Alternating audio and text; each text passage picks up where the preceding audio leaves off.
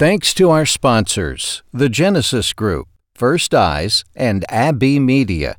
That's abbimedia.com.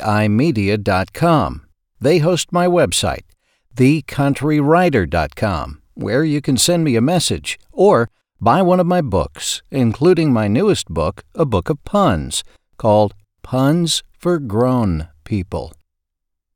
This week, that's an order. They call it obsessive compulsive disorder, or OCD. I've always had it, even before it had a name. Well, maybe it had a fancy name in academic circles, but in our tiny little red brick house on Beach Street in Ashdown, Arkansas, my dad just called it afflicted. First, let me say that I'm not making fun of people with OCD.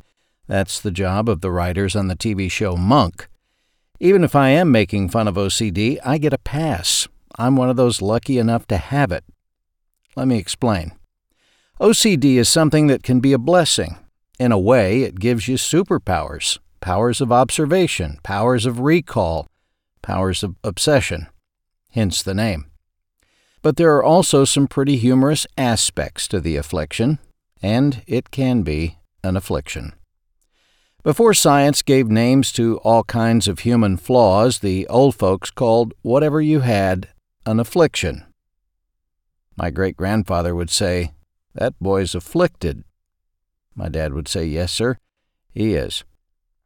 As an eight year old, I thought everyone measured their bedspread so that it was exactly eight inches from the floor, all the way around the bed.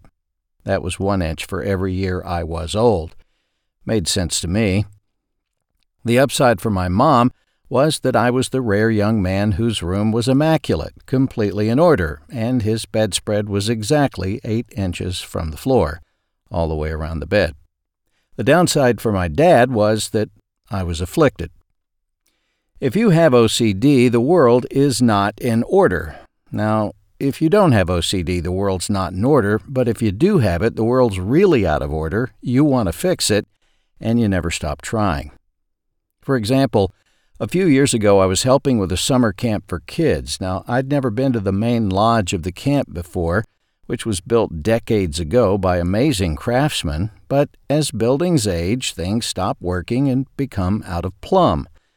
At the top of the main door, there was a latch lock which no longer would engage.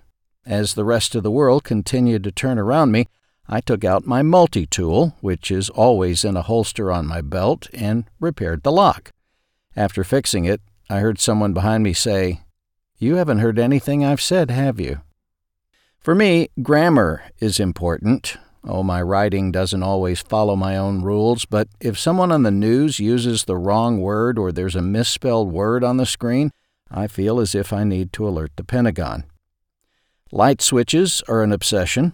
If there's anything that sets me off more than every light in the house being left on, I haven't found it yet. If you leave the room, turn off the light. How hard is that? I've decided that I can't die before the rest of the family because there'll be no one left to turn off all the lights. That's OCD. The upside of OCD is you develop a remarkable memory and can connect dots that most others can't. I'm not sure of the reason for this, but Recalling events and conversations that happened decades ago as if they happened yesterday is an upside for me, especially if the memory includes someone I care about who's no longer with me. Recalling moments you spent with family members or friends is much like watching an 8 millimeter home movie, only the playback is clear, much more like a Blu ray DVD. And then there's the random fork in the silverware drawer. Somehow it made its way home from a reunion or other gathering, and now it's living with your regular set of eating utensils. You want to get rid of it, but your wife won't let you.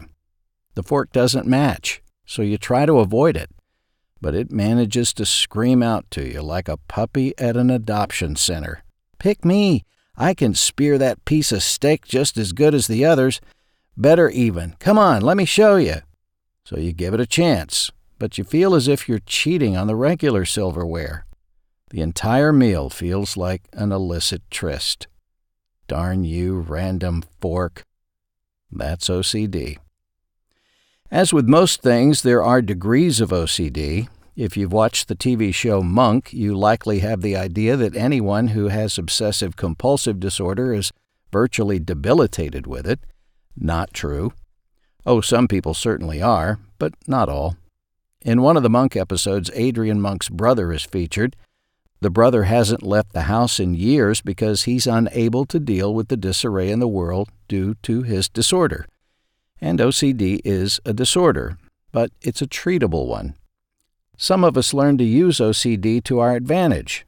I've managed to take something that could have consumed me and funneled it into writing, playing along with Jeopardy on TV, and figuring out who the murderer is on a TV show about seven minutes into an episode.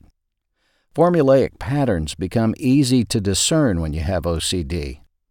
The desire to fix everything can be overwhelming. But if you just take things as they come and redirect them, it's not that bad at all. But if you realize you have a consuming type of OCD, please seek treatment. It's out there, and you need it. By the way, it should be called CDO. Whoever decided not to put the abbreviation in alphabetical order is wrong, maybe even afflicted.